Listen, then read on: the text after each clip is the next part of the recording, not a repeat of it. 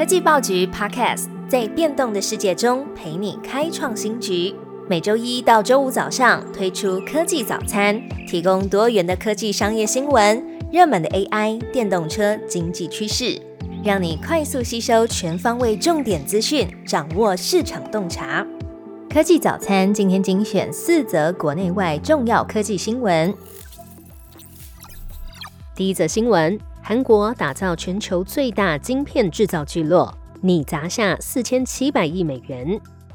彭博社、路透社都报道，韩国政府公布三星、SK 海力士等晶片大厂将要斥资超过四千七百亿美元，打造全球最大的晶片制造聚落计划，并且宣布延长南韩半导体企业投资的税收抵免期间，吸引更多晶片设备和无晶圆厂公司。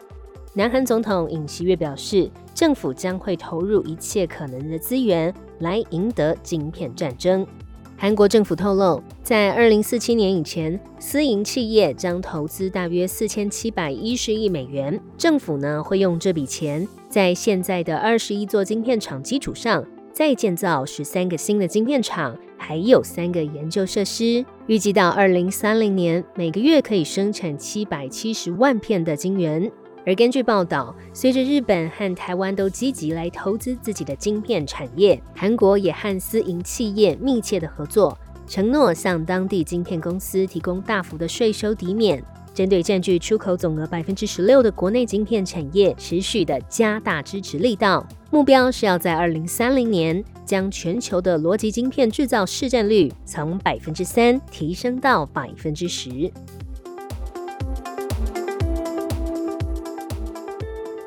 接下来第二则新闻：红海电动车布局在扩大，资安却亮起红灯。红海公司公告，子公司 Foxconn EV Technology Inc. 增资其海外布局的电动车事业重要公司 Foxconn EV System LLC，交易金额一千四百六十万美元，大约新台币四点六五亿元。根据报道，红海这一次增资的主要目的是长期投资，而红海呢，同时也投资绿色能源。斥资人民币五亿元，大约新台币二十一点八七亿元，投资宜宾和谐绿色产业基金。外界认为，红海将扩大在中国大陆参与绿色能源等 ESG 科技与产业的投资标的。不过，红海集团转投资的半导体设备大厂金鼎，在一月十六号却传出遭到骇客入侵的情形，骇客直接在公司的官网置换成威胁的讯息。虽然官网已经恢复能够正常使用，但仍然是资安警讯。根据联合报的报道，在二零二零年的时候，红海墨西哥厂的伺服器也曾遭到勒索软体攻击，而且当年还被骇客要求近十亿元的赎金。在二零二二年，红海集团位于墨西哥与美国加州交界的城市蒂华纳厂区，也又遭到骇客勒索邮件攻击。那么，二零二四年这一次金鼎精密遭受到骇客大动作的威胁，恐怕也考验着红海的资安防线。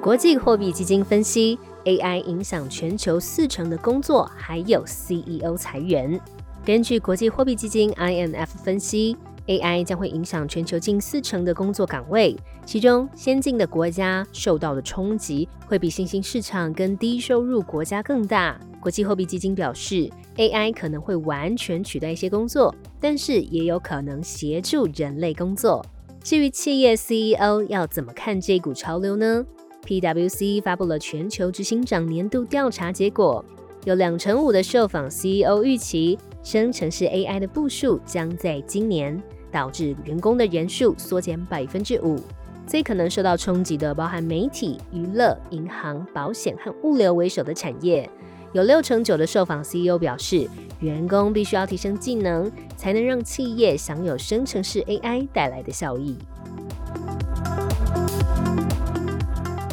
今天最后一则新闻：微软推出新服务 Copilot Pro，锁定个人消费者。微软一直以来都用每个人三十美元的月费向大型企业销售 AI 服务。如今，它向一般消费者开放，推出 Copilot 最快、最先进的版本 Copilot Pro，每个人每个月收取二十美元。那么，同时微软也向小型的公司提供企业版取消订阅 Copilot for Microsoft 三六五至少三百人的门槛要求，也借此增加了新服务的付费客户数量。Copilot Pro 可以让个人的使用者使用最新的 ChatGPT 技术和图像建立功能，例如 GPT-4 Turbo，也可以透过 Copilot 会整资料，并且在 Word、Outlook、Excel、PowerPoint 当中建立内容。最好听的科技新闻都在 Tag Orange，锁定科技早餐，为你快速补充营养知识，活力开启新的一天。